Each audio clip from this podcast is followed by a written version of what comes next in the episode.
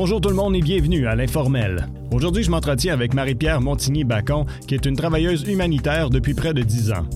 Elle a passé plusieurs années dans les pays les plus pauvres et dangereux de l'Afrique. Son travail lui a aussi permis de visiter les endroits les plus magnifiques qu'offre ce continent. 2, 1. Marie-Pierre, bienvenue à l'Informel. Merci d'avoir accepté mon invitation. Merci de m'avoir invité. Ben, ça fait plaisir de te recevoir. Et là, ça fait combien de temps que tu es revenu en sol québécois? Euh, pas longtemps, quelques jours. Quelques jours seulement? Oui. Comment est-ce que c'est quand tu reviens? Y a-tu, j'imagine qu'il doit y avoir une période d'adaptation après tout le temps que tu as passé euh, en Afrique? Ouais. Quand je reviens, c'est principalement les besoins primaires. Je dois dormir, essayer de bien manger, puis euh, il y a une réadaptation aussi au niveau, tu sais, décalage horaire, euh, etc.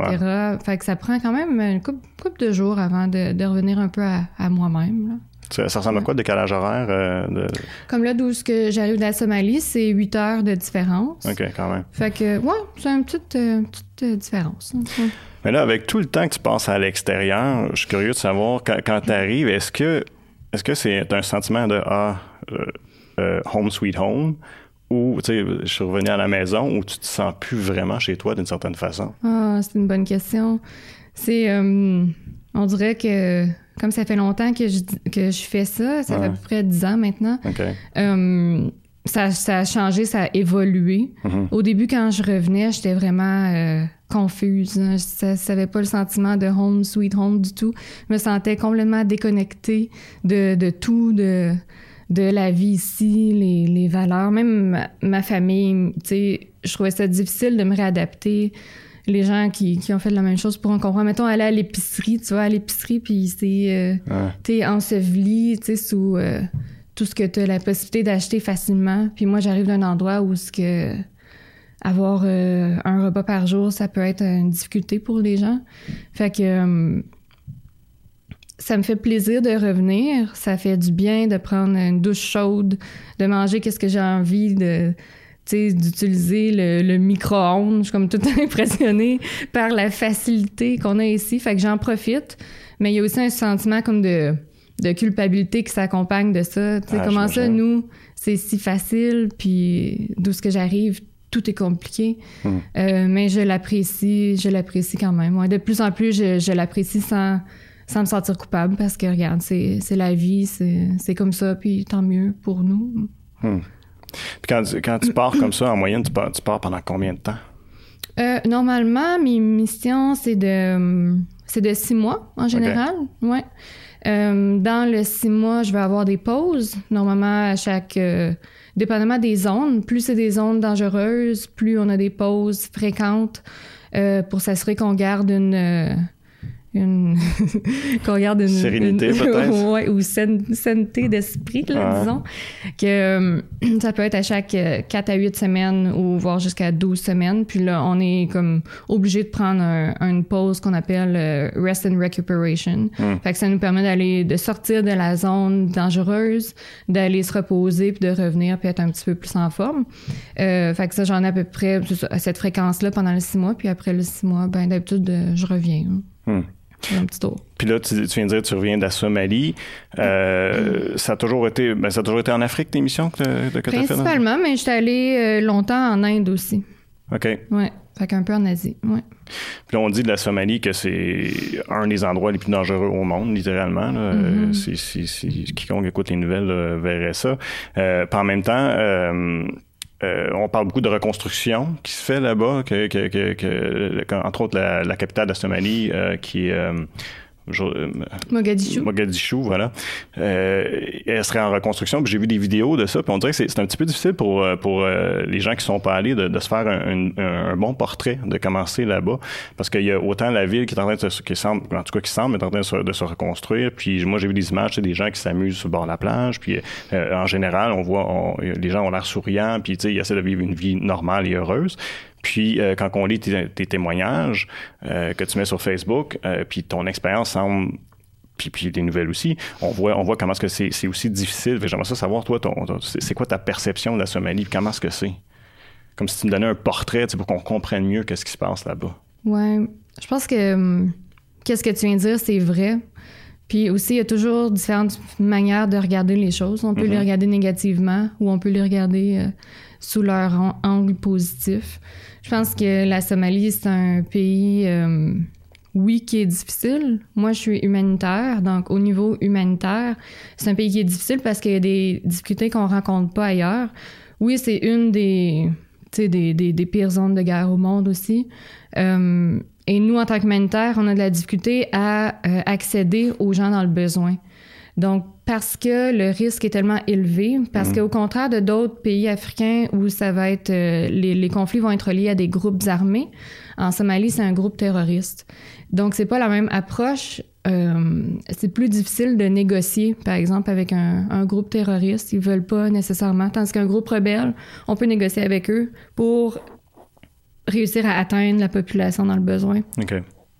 Donc, en Somalie, pour nous, c'est euh, beaucoup plus de, de, challenge. On doit trouver comme des nouvelles façons d'agir, des nouvelles façons de travailler, des nouvelles façons euh, d'atteindre les gens.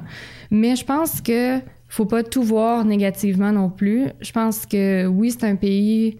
S'il n'y avait pas de, de, terroristes en Somalie, euh, ça serait un pays en pleine expansion. Les gens là-bas sont c'est euh, c'est des gens débrouillards, c'est des gens euh, qui ont qui sont ouverts au monde, c'est des gens qui sont éduqués, c'est euh, c'est des gens où moi je me suis sentie vraiment la, bienvenue, bien accueillie. tout de suite quand je suis arrivée là-bas, vraiment avec les, les collègues nationaux, je me suis sentie très bien. C'est difficile pour moi de témoigner de, de l'essor de la ville, par exemple parce qu'à cause des restrictions sécuritaires, c'est pas un endroit où moi personnellement je peux aller me, promener ouvertement hmm. dans la ville. Euh, vu la situation, euh, les risques, c'est pas quelque chose que je peux faire. Hmm. Mais par rapport à qu'est-ce que hmm, j'étais quand même là-bas donc euh, je sais quand même que oui il y a des progressions c'est plus au, au, centre du pays jusqu'au sud qui sont extrêmement dangereux mais euh, si on regarde, par exemple, le nord du pays, là où est-ce qu'on retrouve, euh, entre autres, Somaliland, qui est une mhm. partie du pays qui veut, en fait, être indépendant, du reste de la Somalie, là-bas, je pourrais aller me promener, marcher, aller euh, jaser avec les gens, prendre un, un, verre de, de, lait de chameau euh, avec la, la, communauté, puis ça serait, ça serait correct. Donc, vraiment, ça dépend où est-ce qu'on est dans la Somalie. pour C'est pas pareil partout. Mais il reste que oui, il y, a des, il y a des dangers quand même, vu le terrorisme. Mais toi, tu es basé où? Est-ce que, est-ce que, où, est-ce que vous vous promenez? Comment ça fonctionne? Oui, comment ça fonctionne? Hein? Ben, on est basé en capitale. La, la, coordination, si je puis dire, est basée en capitale. Euh, parce que ça nous permet d'avoir euh, les contacts avec euh, les, le gouvernement principalement pour travailler en collaboration avec eux. Et euh, les sièges de toutes les organisations sont en capitale, les ambassades aussi, l'aéroport aussi. Mm-hmm. et puis dans les régions, là où il y a le plus de besoins, on a des sous-bureaux. donc, la, c'est ça. On a des sous-bureaux, puis on peut, en fait, les routes, c'est pas possible de les emprunter là-bas vu le danger. Les, groupes terroristes contrôlent les routes, donc on y va en avion, donc il y a souvent une petite piste, euh, petite piste de, de, de brousse qu'on peut se rendre. Puis quand on est dans les bureaux, ben on a un peu plus accès. Dans, dans les sous-bureaux, euh, c'est là qu'on peut aller, euh, tu sais, par exemple, en, en, dans les camps déplacés ou qu'on a plus accès aux gens dans le besoin. OK. Puis quand vous vous déplacez, j'imagine, vous êtes escorté aussi par... c'est l'armée qui s'implique ou comment ça fonctionne? Il y a beaucoup de partenaires militaires. On a comme quand je suis, ça dépend avec qui je travaille. Si, par exemple, dans mon dernier contrat qui était avec les Nations Unies, ben, il y a l'assistance des casques bleus qui sont là. On travaille aussi en collaboration, oui, avec euh, l'armée ou des compagnies privées euh, de sécurité. Et puis, oui, en Somalie, euh, généralement, même les, les organismes non gouvernementaux, ils, il faut se déplacer dans certaines zones avec une escorte euh, hmm. armée. Ce qui est difficile pour nous, parce qu'en tant qu'humanitaire, on veut pas être associé. Moi, j'ai pas de formation militaire. Hein, je, on veut pas être associé à ça parce que les principes de l'humanitaire, c'est euh, c'est de pas prendre parti. Hmm. C'est de pas hmm. avoir un parti dans le conflit. On n'est pas d'un côté ou de l'autre. On est neutre. On n'a pas de, on est impartial. Donc euh, quand on est accompagné comme ça de, gens avec des armes, c'est vraiment difficile pour nous parce que c'est pas c'est pas cette image-là qu'on veut donner. C'est hmm. pas euh, on veut pas être perçu par la communauté non plus comme des porteurs d'armes parce que c'est pas ça du tout. Nous, on veut juste amener l'assistance. Fait que ça crée un petit peu des, des, des, conflits intérieurs, mais en même temps, il y a une limite aussi à l'impartialité. Puis la limite, c'est notre propre sécurité. Ben c'est ça. Donc si c'est rendu trop dangereux, ben on peut pas non plus prendre. Euh, si je meurs, je vais pas pouvoir aider personne. Donc malheureusement, il y a des compromis à faire un peu. Hmm. Ouais vu qu'on en parle, euh, l'automne dernier, tu as vécu une, des situations quand même difficiles. Ouais. Euh, mais j'ai pris en note euh, un extrait de ton Facebook que tu as écrit. Est-ce que tu me ah, permets de le lire? Euh, OK. Ouais. mais, mais, mais sans toi J'espère que c'est correct ce que j'ai écrit. Ben, je, je, me suis dit, vu que tu l'avais écrit sur Facebook, ça devrait être correct, mais c'est parce que c'était tellement, comment je dirais ça, c'était tellement comme presque sur le vif puis frais dans ta mémoire que j'avais envie de le partager avec les gens. Je trouve ça. Puis j'ai pris quelques extraits. Puis là, tu m'excuseras si je suis pas capable de le lire comme, euh, comme toi tu l'exprimerais, mais euh, je, trouve, je trouvais ça quand même important de le faire. Euh, donc, euh, si, je me trompe pas, c'est en octobre ou en novembre, je suis pas certain, parce qu'il y a eu deux, euh, il y a deux événements. Je vais parler des bombardements. C'est la mm. fois des bombardements. donc, tu disais. J'étais assise tranquillement en train de manger mon lunch avec des collègues et une alarme au son infernal s'est mise à résonner si fort qu'on n'entendait même plus les avions atterrir sur la piste de l'aéroport international de Mogadiscio qui se trouve à une centaine de mètres. Au même moment, les haut-parleurs se sont mis à hurler Incoming, take cover. Quand j'ai croisé le regard affolé de mes collègues, j'ai compris que je me, me trompais pas. Valait mieux se mettre à courir. On s'est retrouvés dans les bunkers, les abris renforcés sous terre qui nous offrent la protection physique qui se trouve sur la trajectoire d'un missile. Il y a des étapes que l'on doit suivre quand on se trouve dans des bunkers et on les a exécutées diligemment.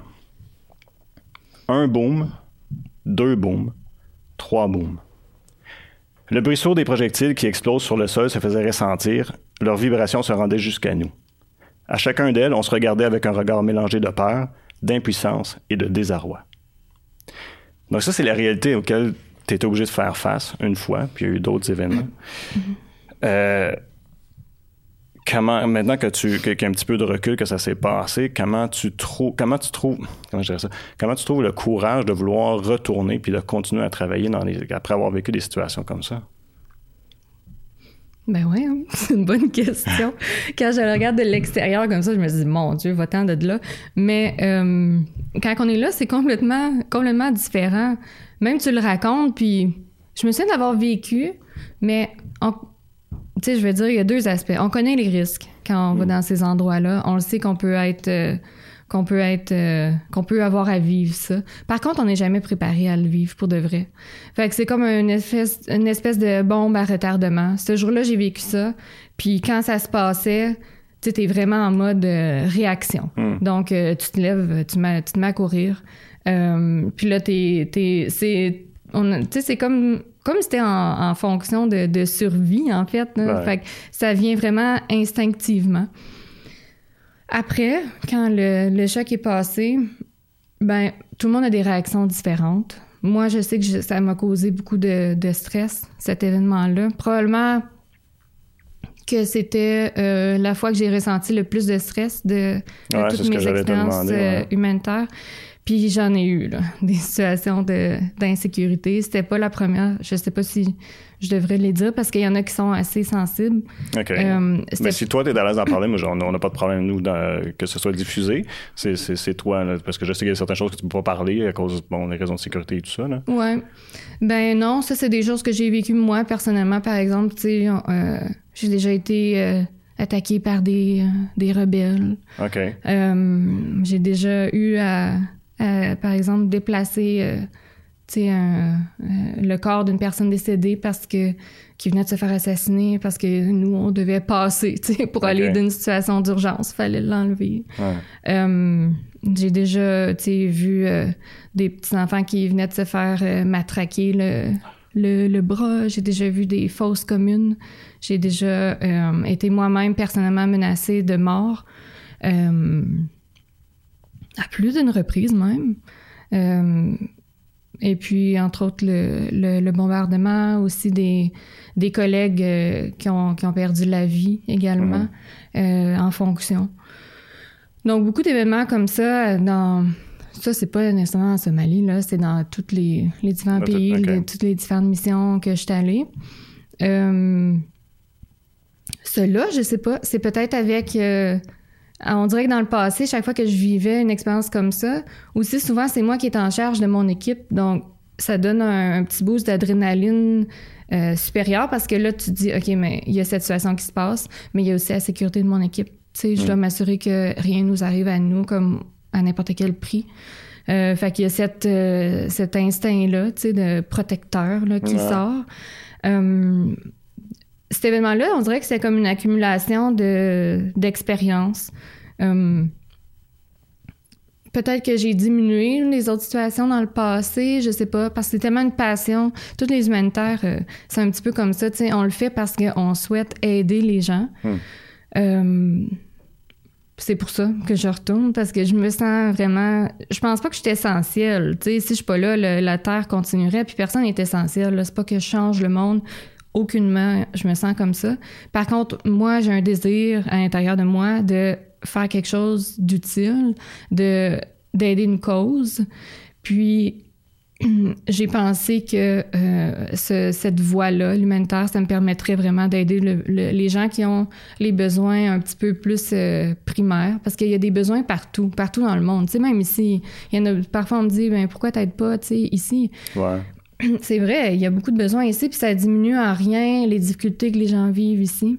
C'est juste que là-bas, il y a moins de ressources, puis dans ces pays-là. Puis souvent aussi, c'est vraiment des besoins de, de vie ou de mort. Fait qu'une assistance qu'on apporte, elle peut vraiment sauver la vie de quelqu'un. Puis, veux, veux pas. Tu sais, c'est un petit peu. C'est gratifiant aussi quand à la fin de ta journée, tu te dis comme Ah, tu sais, j'ai apporté euh, d'assistance, puis peut-être qu'il y, a une maman avec son enfant, tu sais, qui, euh, qui, qui, voit un petit peu d'espoir, qui a un petit peu d'espoir dans sa vie grâce à ça, peut-être. Hmm. Fait que je pense que c'est pour ça qu'on on retourne malgré, malgré le, danger qui est vraiment présent. Hmm. Euh, mais et puis tu vois, quand, tu parles de ta motivation, puis, puis, puis, tu me dis, mettons, euh, euh, tu sais, qu'il y a des besoins, il y a des besoins essentiels là-bas et tout ça. Est-ce que toi, dans la façon que tu le vis, est-ce que c'est. Est-ce que tu réalises toi-même que c'est pas nécessairement tout le monde qui est capable de faire un geste comme ça, ou si dans ta tête c'est comme, ben, il me semble que tout le monde devrait donner de l'aide ou, intervenir ou, travailler dans le même sens que toi. Je sais pas si tu comprends un peu ce que je veux dire. Mm-hmm. Je comprends ce que tu veux dire, ouais. Beaucoup de gens, ils me disent, ah, je serais pas capable de faire qu'est-ce que ouais, tu ben, puis sincèrement, de façon très égoïste, je veux dire, moi, je mettrais pas, je serais pas capable de mettre ma vie en danger. Pour le, bien de d'autres, à part que, mettons, mes enfants, mes proches, tu sais. Ouais. Fait que pour moi, c'est extraordinaire quand j'entends, ce que tu fais, là. Puis je pense que pour beaucoup de gens, c'est la même chose. Hein. Je pense pas que tout le monde devrait faire ça. Tu sais, je pense pas que tu sais, comme qu'il y en a ici qui, qui, vivent, qui, ont des emplois plus stressants que d'autres aussi. Je pense, mais par contre, je suis convaincue que tout le monde peut contribuer à sa manière, peut contribuer par des, juste des toutes petites actions toutes simples dans son quotidien, puis ça va avoir le même impact que euh, aller euh, en, en, Somalie, tu sais, euh, faire du travail humanitaire. C'est pas nécessaire de, de chercher bien loin pour, pour aider. Hmm. Des fois, les gens Qu'est-ce que je trouve dommage, c'est que des fois, on, on, dirait qu'on qu'on perd un peu la compassion. Ça, je trouve ça un petit peu de valeur. Euh, mais je pense juste d'avoir de la compassion, juste de s'informer, juste de savoir qu'est-ce qui se passe, puis là, de faire des petits changements. Tu sais, par exemple, on commence à devenir de plus en plus conscientisé euh, au changement climatique. Mmh. Ben, les gens ont commencé, veux, pas, petit à petit, à faire des petits changements dans leur vie quotidienne, tu sais, faire des choix mieux pour l'environnement. Mais c'est aussi la, je veux pas généraliser, mais tu sais, la paix dans le monde. Ben, il y a des, y a des petites choses qu'on, qu'on peut faire au quotidien, justement, juste en ayant de la compassion, en s'informant. On peut supporter également des organismes, même si c'est pas les organismes internationaux. Admettons, il y en a des gens qui y croient pas. Personnellement, je suis pas d'accord, mais c'est leur croyance, puis c'est correct. S'ils si, si croient pas que ça aide, par exemple, de donner de l'argent euh, à un organisme, c'est correct. Mais il y a des organismes locaux ici, on en connaît, il y en a beaucoup d'organisations, mais on peut supporter, on peut faire du bénévolat. Si on n'a pas le temps, on peut faire des, des donations de choses qu'on a à la maison. Tu sais, il y a toutes sortes de façons qu'on peut contribuer. Je pense que si tout le monde contribue, c'est vraiment utopique, mais je pense que si tout le monde contribue, on peut faire des changements. C'est nos petites actions au quotidien qui, qui peuvent changer le monde. Hmm. Je sais là, que c'est vraiment utopique, mais j'y crois. Ah, ben, c'est correct, puis il faut y croire parce que sinon, tu sais, à un moment donné, il n'y a comme plus d'espoir pour améliorer les choses. Euh, peu importe. Mais, mais puis, comment ça t'est comment ça venu ça de parce que ça fait une dizaine d'années que tu fais ça. Comment ça t'est venu de dire euh, ben c'est ça que j'aimerais faire euh, de ma vie? J'en ai aucune idée. Je me souviens juste quand j'étais jeune, quelqu'un m'a demandé hein, qu'est-ce que tu veux faire dans la vie, puis moi j'avais répondu moi je veux être humanitaire. Je, pense que j'étais vraiment jeune. Je pense que j'avais même pas 10 ans. Je, me souviens que je me je savais même pas vraiment qu'est-ce que le mot voulait dire, mais je voulais faire ça. OK. Fait que euh, des fois il y a des choses tu dans la vie qu'on sait. Puis hum. euh, ça m'est arrivé. Fait qu'après, je m'étais dit, bon, ben, faudrait que je recherche ça un peu, l'humanitaire. Qu'est-ce que c'est vraiment, étant donné que j'ai décidé je veux faire ça. C'était, je pense, dans les débuts de l'Internet, tu sais. Fait que j'ai vu que.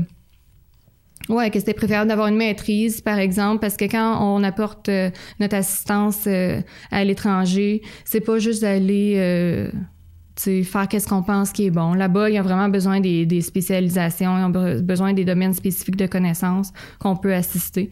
Donc, j'avais regardé euh, quelle maîtrise faire, puis euh, quel bac faire pour avoir cette maîtrise-là. Donc, je m'étais vraiment tout enligné, c'était tout planifié.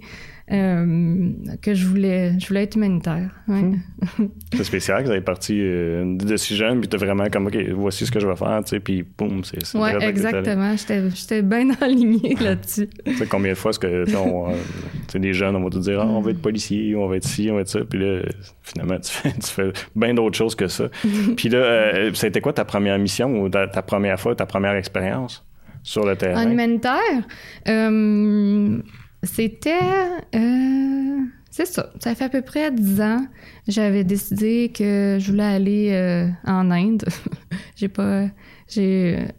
Je voulais faire. Euh, c'est avec une organisation d'ici, une organisation canadienne, Child Haven International, qui est vraiment une organisation merveilleuse, des, des gens d'ici qui ont, qui ont fondé ça pour assister les enfants orphelins en Inde. donc, c'est à travers eux euh, j'étais censée partir euh, trois mois. C'était pas de l'humanitaire pur, là, tu sais, comme, comme que je fais en ce moment, par exemple. Quand on travaille en humanitaire, c'est très difficile de trouver un emploi euh, directement là où, comme n'importe quel domaine d'ailleurs. Là. Donc, il faut commencer par des, des, des, des, petits jobs, des petits bénévolats, des petits volontariats pour se bâtir une expérience et aussi voir si on est capable de faire ça, tu sais, parce que les conditions, c'est pas facile.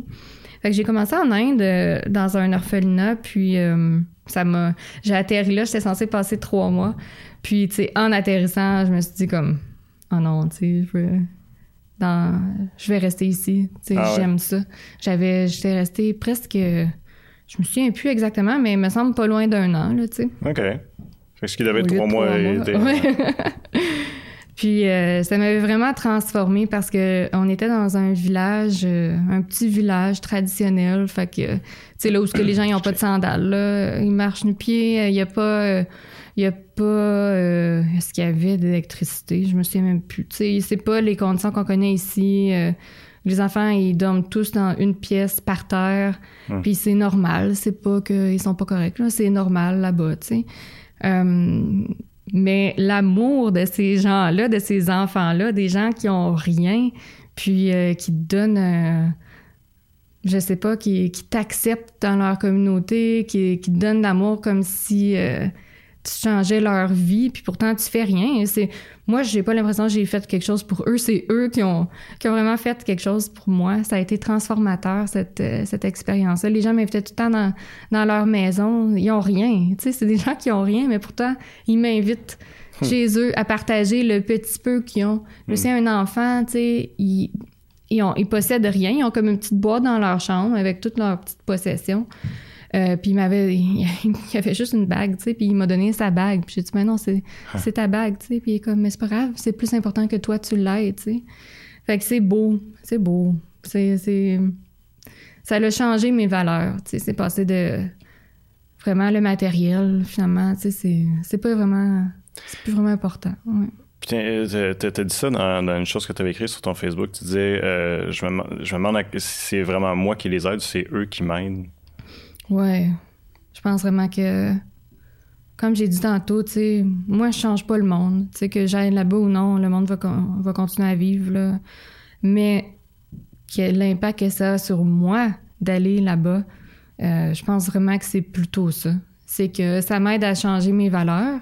Et puis peut-être qu'avec ça, ça permet de conscientiser des gens ici. Tu sais, peut-être c'est plutôt ça aussi le changement finalement que je fais, que j'essaye de faire. Euh, je pense que là-bas, quand on est là-bas, quand on n'a pas accès aux facilités, quand on est en contact avec des gens qui ont rien. Quand nous-mêmes, on n'a rien d'ailleurs. Je sais pas, il y a combien d'endroits que je suis allée que moi non plus, j'avais pas l'eau courante, euh, j'avais pas l'électricité. Euh. tu sais, j'ai déjà été hospitalisée dans un hôpital, euh, pas d'eau, pas d'électricité, puis j'éclairais le gars avec mon téléphone qui avait 3% de batterie pour mettre mon cathéter. Tu sais, ça change vraiment tes perceptions. Là. Tu te dis comme, Calvin, tu sais, ici, on, critique les routes, par exemple. Tu sais, c'est vrai, c'est vrai que les routes sont, ils ont des nids de poules au printemps. Mais quand même, on a des, des routes, puis c'est juste, je pense, le système de valeurs est différent. Quand que tu te bats pour ta survie au quotidien, ces choses mm. futiles-là, elles n'existent plus. c'est normal. Puis je pense peut-être que si ces gens-là étaient ici, ben leurs valeurs changeraient aussi. Tu sais, fait que c'est pas une critique, c'est vraiment juste des, des, des choses différentes. Ouais. ouais. Puis quand, quand tu as décidé de faire ça, de partir, euh, quand ton entourage disait quoi? Ta famille, tout ça? Ah, je pense qu'ils étaient préparés parce que j'avais comme. ouais, ouais, c'est ça. J'attendais juste le moment. Euh, j'attendais juste le moment de, de partir. Puis ça a tout le temps été ça. Dès que je suis partie pour la première fois, ben là, j'attendais le prochain moment pour partir. Tu sais, j'étais tout le temps. Là, ça, ça a comme enclenché ce, ce désir-là de vivre d'autres expériences, euh, d'autres milieux. Euh, contribuer, mais de, façon différente. Fait que chaque fois que je revenais, c'était comme pour préparer le prochain départ. Hmm. Ben, j'ai eu beaucoup de support. Je pense que je pense que j'ai pas manqué de, de, support. Puis euh, là, quand tu vis des situations plus difficiles, comme on a parlé plus tôt, j'imagine que ça doit un petit peu ébranler aussi ta famille et tes proches. Hein. Je m'imagine que ta mère, elle doit faire comme. Euh, Ouais. T'as pas déjà envoyé un texte ou téléphoné dire euh, ça tente pas de rentrer à la maison pour arrêter ça, là? ouais. Non, c'est sûr que c'est inquiétant, puis euh, c'est inquiétant parce que il pourrait m'arriver quelque chose pour vrai. Hmm. C'est pas juste inquiétant comme il y a une tempête de neige, puis ben, même d'une tempête de neige, peut t'arriver de quoi, mais euh, oui, il s'inquiète. Mais je pense que ça également que on, est bien toutes les mesures euh, de sécurité préventive, euh, on les a. Euh, je travaille pas dans des endroits où ce que c'est vraiment qu'on est lancé n'importe où, abandonné, à nous-mêmes. Mais... Je suis obligé de t'interrompre, ah par exemple, Marie-Pierre, parce qu'on arrive à la première demi-heure, je te parlais. Ah, donc, on va poursuivre la conversation définitivement. Merci à tout le monde de nous avoir écoutés. www.tvc.qc.ca. Vous allez avoir toute l'information pour écouter le reste sur le web. Merci. Excuse-moi, puis en plus, euh, j'étais un petit peu mélangé parce que là, le chrono était plus bon, puis euh, j'avais un autre timing dans l'oreille, c'était un petit peu mélangeant. C'est pour ça que je t'ai interrompu un peu mieux de ta ben, c'est bien correct. Fait que je t'invite à continuer. Donc, euh, tu disais, tu des endroits qui sont quand même euh, plus ouais, non, je dis juste que oui, même si c'est dans des zones dangereuses, ben je pense mm. que on se fait à l'idée de, de ce rythme de, de vie-là. Je pense que ma famille m'appuie, puis que faut juste se faire à, l'idée. Mais oui, des fois, ils me demandent de, revenir et d'arrêter ça. Mais, ils comprennent que c'est ça que moi, j'ai décidé de faire. Parce qu'il faut dire aussi, euh, mettons, c'est ça qui est assez particulier de, quand j'ai parlé tantôt du bombardement. Hein. c'est mm. quand même une zone qui est considérée des plus sécures, est-ce que je me trompe? Euh, parce que c'est près de l'aéroport euh, international, c'est ça? Oui. Ben, c'est justement, hein, on habite à côté de l'aéroport. On habite comme tu sais, je pourrais dire, c'est ça, l'aéroport, à chaque. Mettons qu'on est dehors, faut qu'on arrête de parler parce que l'avion atterrit, fait qu'on s'entend plus tellement qu'on est proche. Fait que quand c'est euh, positionné comme ça, ça veut dire d'emblée, c'est parce que c'est trop dangereux. Fait que non, je dirais le contraire. C'est. C'est quand même la, la zone où ce que les humanitaires sont le plus à risque. C'est quasiment, je dirais, en capitale. OK, j'avais l'impression que c'était. D'habitude, c'est le contraire, oui, effectivement. Donc, tu as raison, c'est pas, c'est pas erroné. Dans plusieurs autres pays, c'est la capitale qui est le plus sécure. Là-bas, c'est un petit peu différent. Ouais. C'est tout différent de ce que j'avais vécu avant. OK. Puis, euh, mettons-moi, euh, comment ça, comment ça fonctionne euh, quand, quand, tu décides de partir? Là, parce que je peux. Est-ce que c'est ce que tu appliques pour. Comme là, présentement, c'est pour l'ONU. Avant, c'était pour Médecins sans frontières. Ouais. c'est-tu comme un, travail permanent qu'ils te donnent? C'est-tu c'est à contrat? Comment ça fonctionne? Tu appliques comment? Ouais, ça dépend des organisations, justement. Au début de ma carrière, je pense que j'ai appliqué sur comme toutes les organisations qui existent au monde. c'est difficile comme percer. Euh, il faut avoir déjà de l'expérience quand on commence, puis euh, une maîtrise, puis euh, tu sais, c'est un milieu, j'ai trouvé que ça a été difficile à rentrer dedans.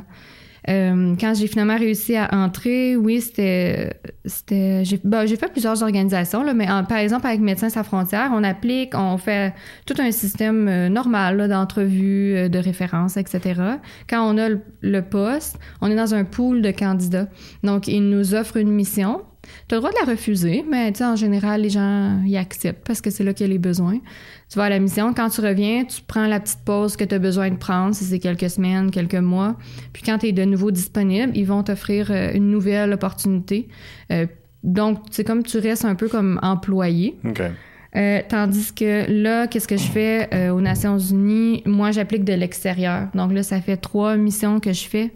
J'ai fait l'Haïti, le Congo et la Somalie, République démocratique du Congo.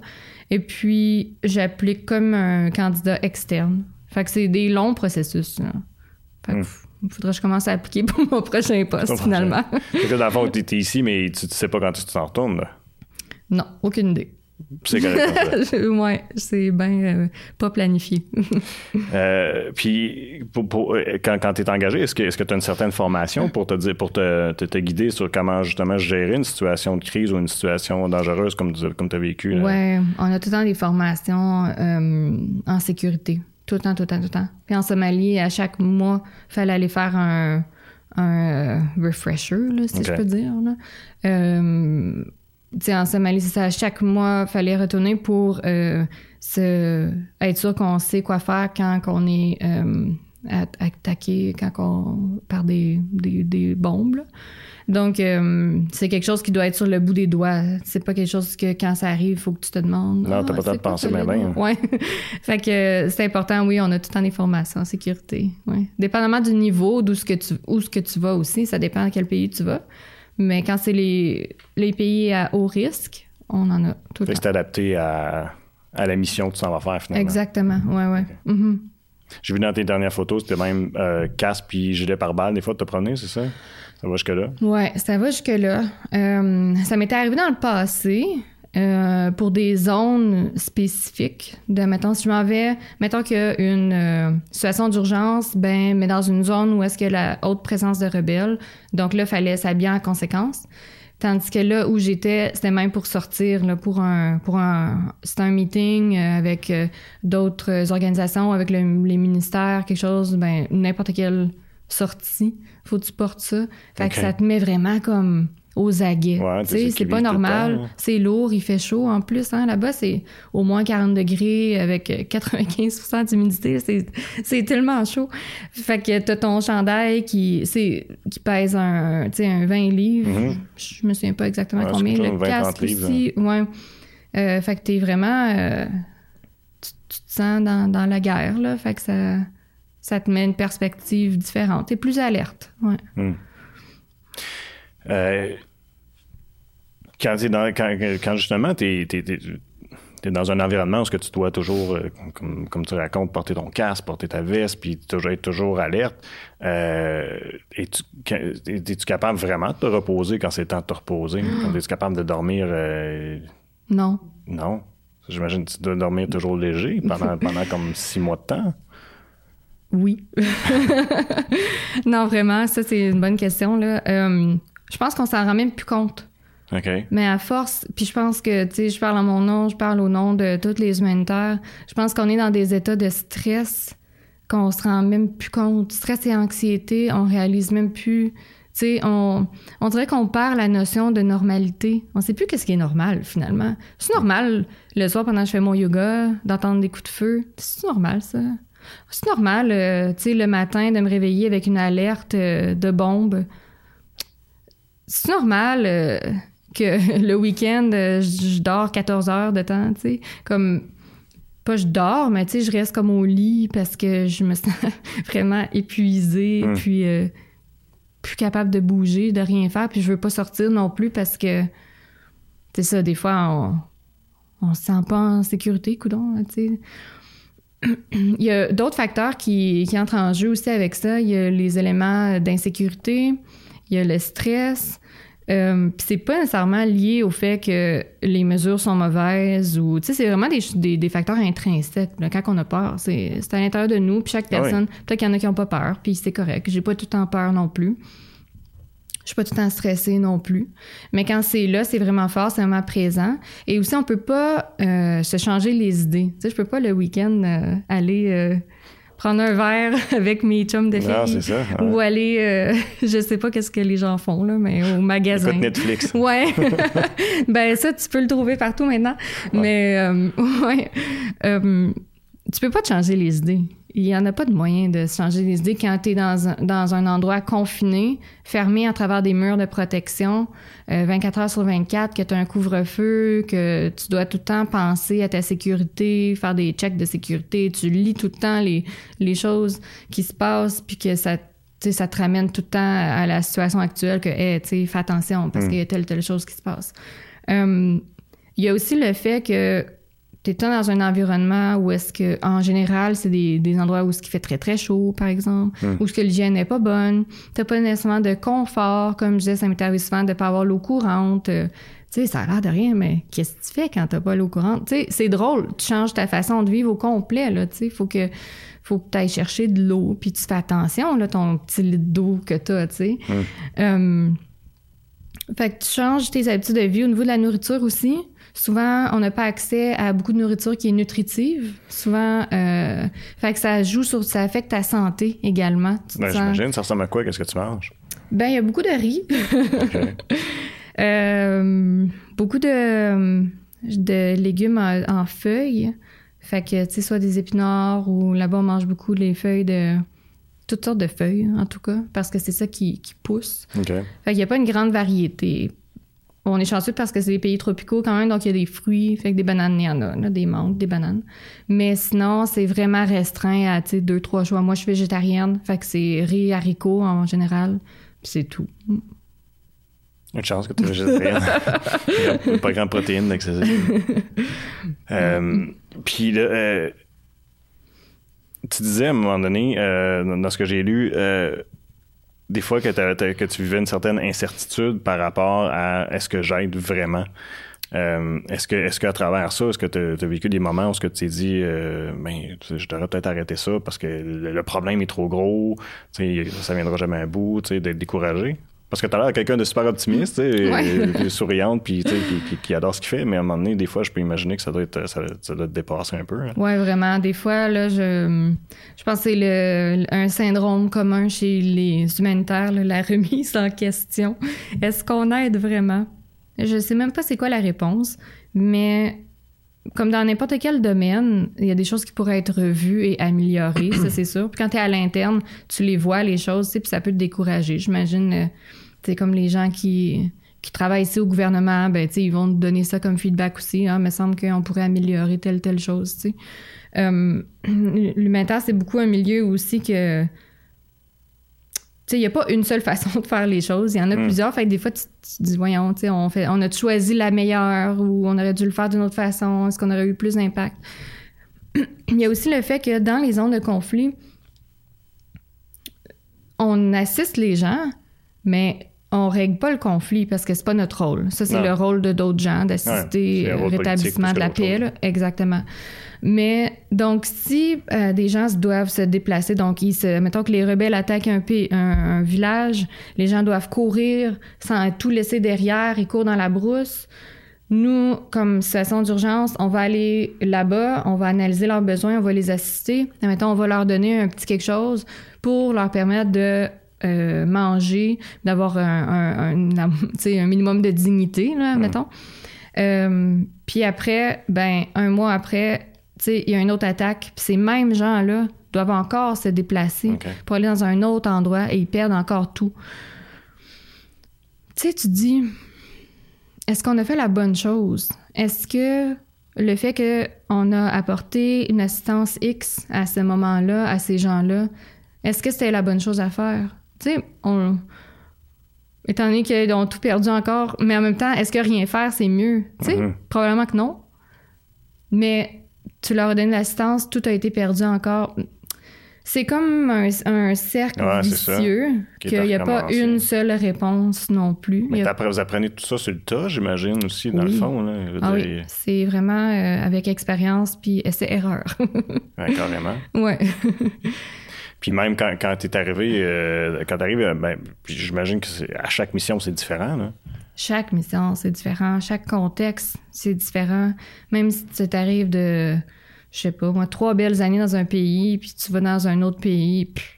oui, ça l'a aidé, mais euh, les, euh, la culture a beaucoup en jeu aussi. Tu peux pas arriver en tant qu'humanitaire dans n'importe quel pays et penser que tu as la solution à tout puis que tu connais mieux que les gens qui sont là eux-mêmes.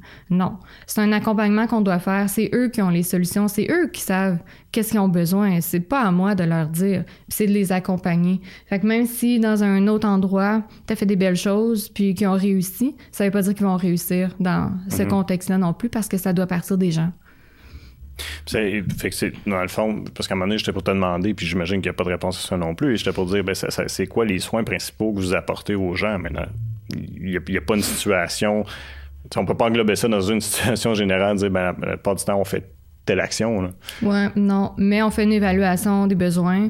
Puis l'évaluation, c'est tout le temps basé sur euh, les différents euh, domaines d'assistance. Sais, par exemple, la, santé, bien sûr, euh, les épidémies, euh, l'accès à l'hygiène et eau. Euh, il va y avoir aussi la nourriture. les... les... besoins de base. Oui, exactement. On fait l'analyse des besoins de base. On peut pas assister dans tous les domaines, mais on choisit celui qu'on va réussir à avoir le plus d'impact, par contre. Ouais. Mais à travers tout ça, au moins, tu as la chance de visiter puis de voir du beau pays. Oui. Euh, récemment, tu as commencé à faire, ben, pas récemment, tu as toujours pris des photos, mais tu as même pris un cours de photo, puis tu équipé pour faire la photo. Euh, tant qu'à y être. ben, tu sais, ben, c'est parmi les, plus endroits, les, plus beaux endroits au monde, quand tu, quand tu vois les belles parties de l'Afrique. Ouais.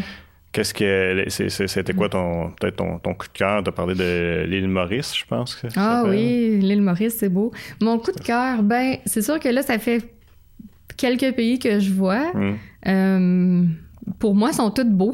je suis pas capable de dire ah, je suis pas capable d'aller à un endroit puis dire comme oh non, c'était pas beau là-bas ou euh, tu sais, je sais pas, la bouffe était pas bonne. Non, non, tous les endroits sont beaux, puis il y a tout quelque chose de merveilleux à découvrir dans chaque endroit.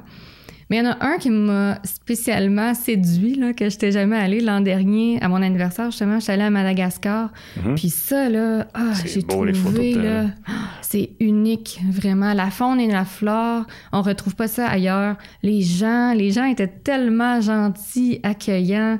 Euh, c'était merveilleux, juste se promener. J'avais loué un Jeep, puis euh, je me promenais à travers le pays.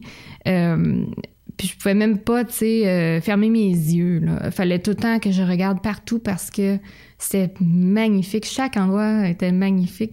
Fait que ça... Oui, tu sais, je fais ces voyages-là entre mes missions ou justement dans les repos qu'on doit prendre majoritairement. Parfois, c'est des voyages vraiment juste comme... Parce que je t'en break, comme là, mettons, je m'en vais en, voyage. Je prends deux mois de congé, tu sais, pour aller en, en voyage. Euh, mais ça permet de faire d'avoir ces moments-là qui sont tellement magiques, tu sais. Tu vis des choses difficiles, puis en contrepartie, tu vois tellement la, beauté, la, beauté du monde, la beauté des hmm. cultures, la, beauté de la, planète, tu sais, c'est... Puis tu vois des choses que plein de gens n'ont jamais la chance de voir, là. Vraiment. Même dans les missions, tu sais, mettons des fois, je suis au, au, Congo, dans la jungle équatoriale, euh, Hey, je sais pas si tu sais, là, mais c'est beau, la jungle équatoriale. C'est merveilleux, c'est magique. C'est la deuxième plus grande forêt au monde. Puis moi, je me, j'ai la chance de me promener en, moto dans la forêt équatoriale. Tu sais, c'est, c'est une expérience que je suis assis, je me souviens, je suis assis sur ma moto, là, puis j'ai les deux bras grands ouverts, puis je suis comme, oh mon Dieu, tu sais, c'est donc bien cool. Mais c'est fun parce que tu en prends conscience aussi. C'est ça, même malgré que ça fait 10 ans que tu te promènes, t'es pas, pas blasé. C'est toujours une, euh, une expérience ben, nouvelle ou, euh, ou, en tout cas sinon euh, qui t'apporte beaucoup. Là. Ouais, exactement. Tu sais, même en Somalie, malgré que c'était difficile, puis à un moment j'avais atteint un niveau de stress que je me reconnaissais même plus, mais je me disais quand même ça, c'est vraiment une chance d'être en Somalie. C'est pas tout le monde qui peut aller en Somalie juste comme ça, là. Euh, d'abord, tu vas pas en Somalie juste comme ça. Puis, euh, puis la culture, c'est intéressant aussi. Tu sais, c'est ça. Quand, quand mon collègue m'a fait, euh, il, il, me faisait un, camel chino, donc un cappuccino, ah mais au lait de chameau. Fait que, tu sais, tu sais, c'est un moment qui me marque, ça. C'est comme tu t'intègres dans la culture, puis là, tu fais comme eux, puis tu essaies des choses, puis tu es complètement hors de ta zone de confort. Il faut vraiment que tu sois ouvert, flexible ouais, à, go with the flow, Puis tu essaies des expériences, puis après, quand tu regardes, euh, justement, après, quand tu regardes tes, photos, tu te dis comme, ah, tu sais, c'était vraiment cool. Puis quand tu voyages, tu voyages avec des collègues? Comment est-ce que... Non, je voyage tout le temps toute seule. OK. Tu sais, nos horaires, c'est un peu difficile de matcher euh, qui que ce soit, puis euh, encore moins avec les gens d'ici. Puis euh, c'est difficile pour moi d'attendre. si j'ai en tête d'aller quelque part, ben vraiment j'y vais. Voyager, ça fait partie de ma vie. J'ai pas j'ai pas de maison, j'ai pas de voiture, j'ai pas d'attache, j'ai pas rien finalement. J'ai une coupe de boîte, euh, des biens que j'ai choisis, sélectionnés précieusement, des souvenirs. Puis c'est pas mal tout ce que je possède avec ben, mes vêtements, euh, tout ça. Mais j'ai une flexibilité qui me permet d'aller où je veux quand je veux. Hmm. Puis ça comme ça. J'en profite, ouais. ça, je fais. Euh, mais mais, t'as quasiment, j'ai envie de dire que t'as un courage que je, que, je pourrais même pas comprendre, parce que me je me vois pas me partir seul, me promener en Afrique, mais bon. Ah. Euh, parce que là, quand, mettons, quand tu fais, quand tu fais tes excursions, la, la, dernière, t'as pris des photos, t'es, je sais pas comment proche que t'es, mais t'as photographié des lions, des guépards. Euh, ah oui. Tu sais, euh, mm. c'est pas. Euh, qui, qui, qui, qui c'est des bêtes super magnifiques, là. Mais, tu sais, comment est-ce que comment est-ce que tu sais jusqu'où tu peux aller puis comment est-ce que tu comprends ouais ben j'étais pas seule tu sais là j'étais allée au ouais j'étais allée au Botswana au Zimbabwe puis en Zambie puis je voulais justement aller développer un petit peu ce cette la photographie. Mm-hmm. Donc, euh, je sais pas toute seule. Tu sais, rendu là-bas, j'aime ça garder, garder ça open. Tu sais, je vais là-bas, puis là, je regarde, tu sais, qu'est-ce qu'il y a à faire euh, un petit peu. J'aime pas ça tout planifier d'avance. Fait que quand j'arrive, je regarde qu'est-ce qu'il y a à faire. Maintenant, je voulais aller faire un safari. J'ai trouvé une organisation, puis euh, j'étais allée avec eux, tu sais, pour une couple de jours. Pour ça, je suis partie, j'étais allée en Zambie à Victoria Falls. Donc, je bouge, puis euh, oui, c'est dangereux, là, des fois. Mais tu sais, tu parles des lions, ben je trouve ça correct. Tu me rassures qu'au moins, euh, c'est avec une organisation, là, t'es pas parti tout seul avec ton Jeep et ta caméra, c'est pas mal ça se passe. Hein. Ben, j'aurais pu, mais j'aurais eu un chauffeur, tu sais, comme quelqu'un qui connaît le milieu, qui peut te dire les règles de sécurité. Euh, mais très surpris, hein, il y avait des, il y avait des safaris à pied, là. Tu sais, les règles de sécurité là-bas, aussi, dans des pays... Euh, africains, c'est pas les mêmes qu'ici. Ici, on est toujours beaucoup très. Ah, mais nous autres, on va au parc Omega, puis euh, c'est, c'est quasiment les chevreuils qui sont sur le bord d'une clôture. c'est, pas, c'est pas ça, les chevreuils, mais. Ouais. Mm. Fait que, tu sais, là, c'était en plein jungle. Fait qu'on s'entend, il n'y a pas de clôture. Là. Non. Mais euh, non, ça va. Euh, surtout les eux, les, animaux, ils nous perçoivent comme un tout. Hein? Fait que quand t'es dans une voiture, ils te perçoivent pas comme un, un, individu, ils te perçoivent la, voiture complète, donc t'es plus gros qu'eux. Donc, euh, ils ont pas... Euh, tu sais, des fois, ils marchent là, juste là, là, ils marchent juste à côté, mais ils, ont l'habitude aussi, je dirais. C'est quand même une place que les, les gens locaux, tu sais pour nous, c'est merveilleux, mais les gens locaux, tu sais, les voient tous les jours. Euh, le soir, ils font attention. Euh, sur le bord de la route, tu peux voir des éléphants. Tu sais, comme c'est pas comme ici, là. Fait que on sait quoi faire puis pas quoi faire. On est bien guidé par les gens de là-bas. OK. Puis comment proche, mettons, euh, de, je pense, tu allé à côté d'un zèbre, j'ai-tu vu ça? Ah, oh, celle-là, j'étais à pied. Oui, ça, c'était hein? au Kenya. Ouais, ouais. Euh, au mois de janvier, j'étais allée au Kenya. Puis non, ça, c'est vrai, c'était très proche, oui. C'était sur une île. Puis on pouvait marcher sur l'île. Toute seule. C'est vrai, t'as raison.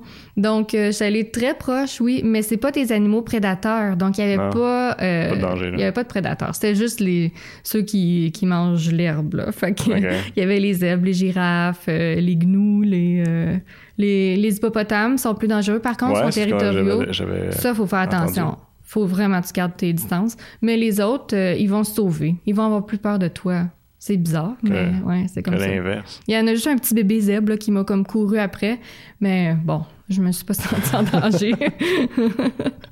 mais, quelle chance, parce que, tu sais, nous autres, on les a vus dans les eaux, puis moi, je trouve ça tellement plate, les eaux, tu sais. Mais c'est très... En cage, c'est comme... C'est quasiment triste, là, ouais. Mais là, puis où c'était allé voir euh, les requins? Ah, c'était au mois de de novembre, je pense. Je suis en Afrique du Sud. OK. Ouais. Ça, c'est pété. Moi, vu une vidéo une fois que le requin, il a, il, a, passé à travers la cage, puis il finit dans la cage avec la personne. Ça a bien été. La ah. personne n'a pas été en danger. Mais il n'a pas été en danger. Il était en danger, mais c'est-à-dire qu'il est sorti, puis il s'est pas blessé plutôt. mais. Euh, mais Envoie-moi pas cette vidéo-là. non, OK. Mais as-tu eu peur de ça ou ben non, c'était. Non, non, finalement, j'ai pas eu peur. Euh, c'est en Afrique du Sud, c'est une zone euh, de migration. C'est c'est énorme, ils sont énormes.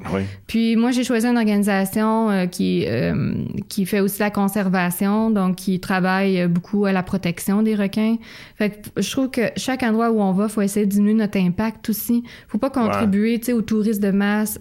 Oui, on le fait inévitablement, mais si on peut juste faire un petit peu attention. Mmh. J'ai choisi une organisation euh, ouais, qui font plus attention. Donc, euh, il y avait pas ça. Ils provoquaient pas les requins pour qu'ils viennent justement foncer dans la cage, comme il y en a certains qui font. Puis c'est dans ces cas-là, non seulement ça blesse le requin, mais ça te met aussi un petit peu en danger. Euh, donc, ils faisaient juste passer vraiment calmement en face de nous. Puis, euh, il y avait, je me suis même pas sentie en danger aucunement, mais c'est quand même épeurant. Combien de temps tu restais dans l'eau avec eux autres? Ah, ben, euh, c'était. Euh, ah, assez de temps, peut-être. Euh, ben, pas si longtemps, peut-être 30 minutes au moins. OK. Ouais, fait que tu as le temps d'observer suffisamment. Mais même quand tu es en dehors du bateau, l'eau est claire, hein. Donc, finalement, tu vois quasiment mieux en dehors du bateau parce que tu vois dans la, leur longueur. OK. C'est quand même des grands requins blancs, là. C'est grand, là. Ouais. As-tu déjà entendu parler du phénomène qui appelle du volontourisme? Ouais. Mm-hmm. Euh, puis tu vois, euh, ben, c'est ma blonde qui m'en a parlé récemment, puis elle a dit T'auras en parler avec Marie-Pierre, fait que je vais t'en parler.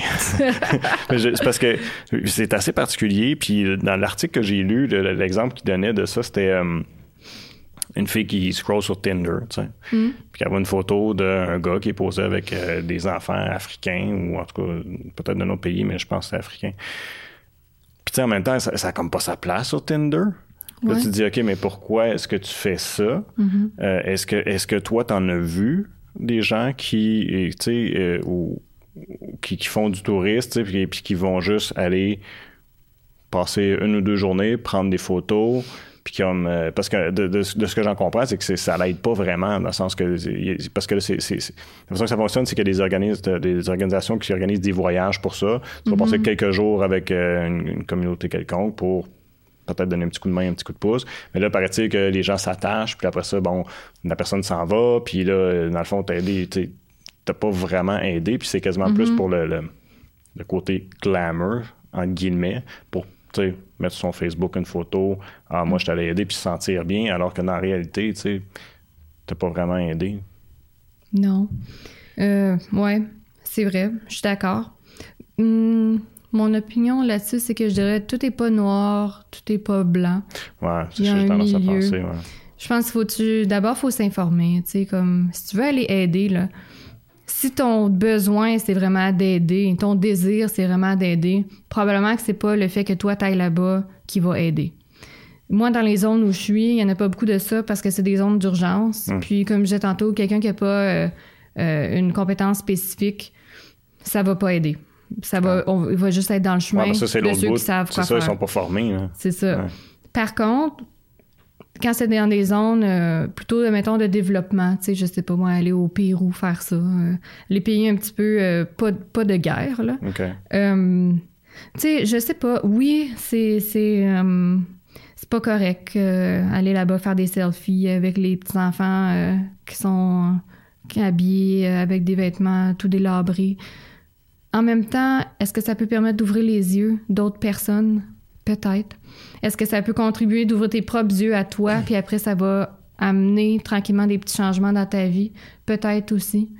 Euh, je sais qu'on a un grand rôle, nous, euh, quand, on, quand fait des voyages comme ça. Moi, je pense que une grande partie de notre travail, c'est de sensibiliser les gens. Puis comment on peut les sensibiliser? Ben, c'est en, en, en parlant, en communiquant qu'est-ce qu'on vit, des petites choses toutes simples, euh, en partageant des photos, tu sais, en disant la réalité là-bas. Euh, puis je pense que ça, petit à petit, ça contribue à euh, sensibiliser les gens. c'est la première étape. Hmm. Euh, fait que je suis pas nécessairement d'accord avec ça, mais je suis pas pas d'accord. Mhm. Parce que comme je disais tantôt, même moi, j'ai même pas le sentiment d'aider. On dirait tout le temps que c'est eux qui m'aident plus à devenir euh, une meilleure personne. Fait que est-ce que cette expérience-là va permettre à cette personne-là de, de s'améliorer, de voir les choses différentes, de, de, changer, transformer ses valeurs un petit peu? Peut-être, tu sais. Mhm. Fait que euh, c'est pas noir et blanc, ouais. Mais qu'est-ce que tu as dit, je suis d'accord aussi. Ouais.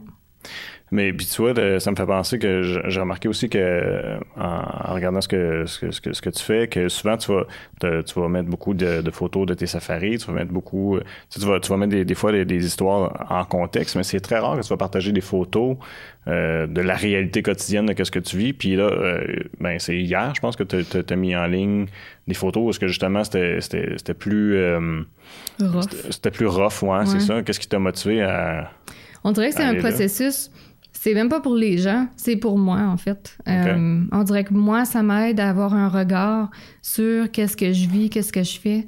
Puis ça m'aide à, le processer. Des fois, quand on est dans le moment présent, on s'en rend pas compte. Puis là, avec un regard extérieur, tu te dis comme aïe, tu sais, ah, c'est euh, c'est pas normal, tu sais, c'est pas normal. Hmm. c'est correct que ce soit pas normal. Fait que ça m'aide moi aussi. Puis j'aime aussi partager aux gens parce que mettons ma famille, euh, tu sais, les gens me donnent des commentaires, puis euh, je fais pas ça pour me faire dire euh, ah t'es t'es bonne, t'es amazing. Non, tu sais à la limite pas tant là, mais je me c'est pas comme ça que moi je me sens en tout cas. Mais si quelqu'un me dit ah je savais pas, tu sais, merci de, de nous avoir informés là-dessus. Mm. J'avais aucune idée. J'avais aucune idée comment ça, que des choses comme ça se produisent encore, tu sais, en 2020. Parce que nous, on est tellement dans une bulle ici. Puis souvent, aux nouvelles, c'est pas le genre de... Il faut vraiment aller chercher dans les nouvelles quand tu veux voir ce type de nouvelles-là. Ouais. Ça, ça Parce va pas la fusillade, ou, je me souviens pas ce que ça veut dire, la fusillade ou les, bombardements, tu sais, comme tu n'entendras pas même pas parler dans les médias. Ah ben non, c'est ça. C'est pas à TVA Nouvelles euh, qui, vont, qui vont nous présenter ça parce qu'on préfère ici les nouvelles locales, hmm. souvent. Il va... Euh, les nouvelles internationales, qu'est-ce qui se passe dans les zones de guerre, ça passe pas à, 6 heures le soir. Euh, donc, le fait de partager ça, je pense que ça, contribue, mais je le fais principalement parce que moi, ça me, ça me fait du bien. On dirait que ça fait partie de mon processus euh, à, moi, tu sais, intérieur. Mais ça a l'air de fonctionner parce que tu as l'air, tu as quand même toute sereine par rapport à tes expériences, mais je peux. Est-ce que c'est tu dois voir de tes collègues des fois que c'est pas comme ça après, après certains, un certain temps ou certains événements spécifiques qui doivent décrocher de ça? Oh ouais, ben même moi, hein.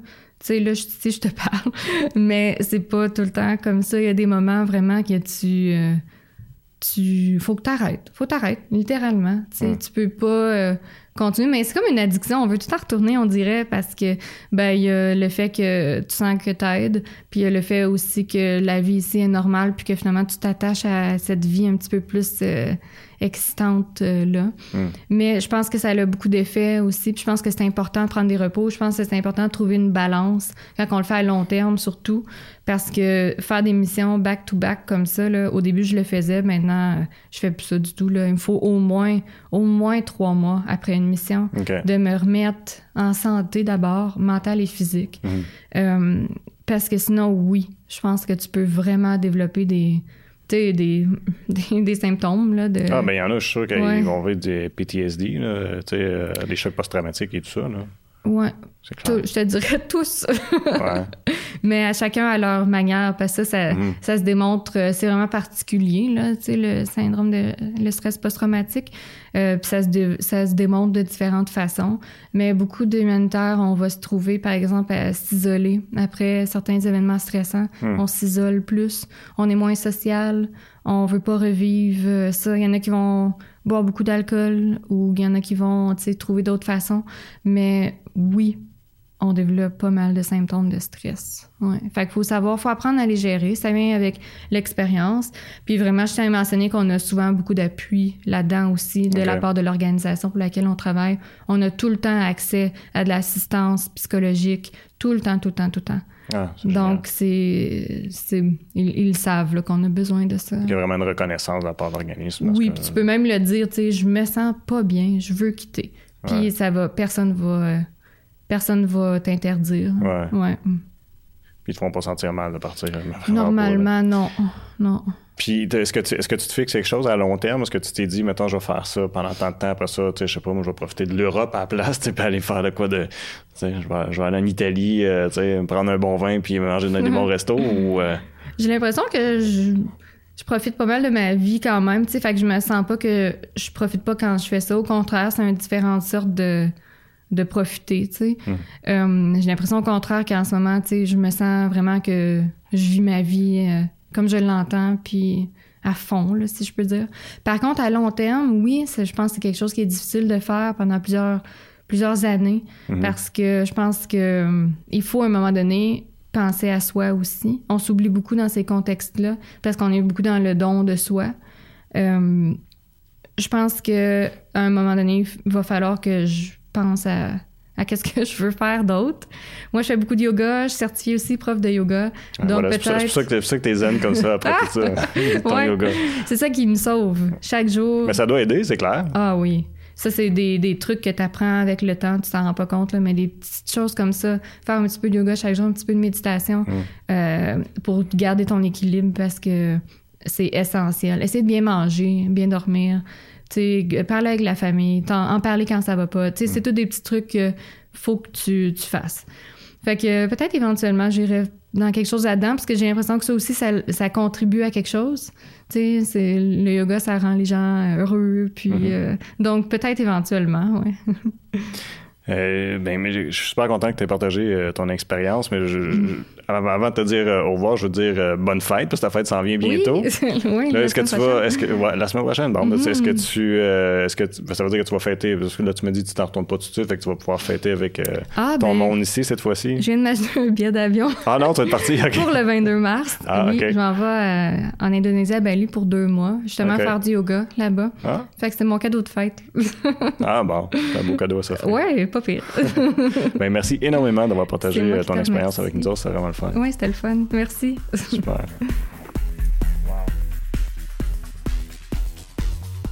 Merci d'avoir été à l'écoute pour un autre épisode de l'Informel. Je vous invite à vous rendre sur nos différentes plateformes web pour regarder ou écouter toutes nos entrevues.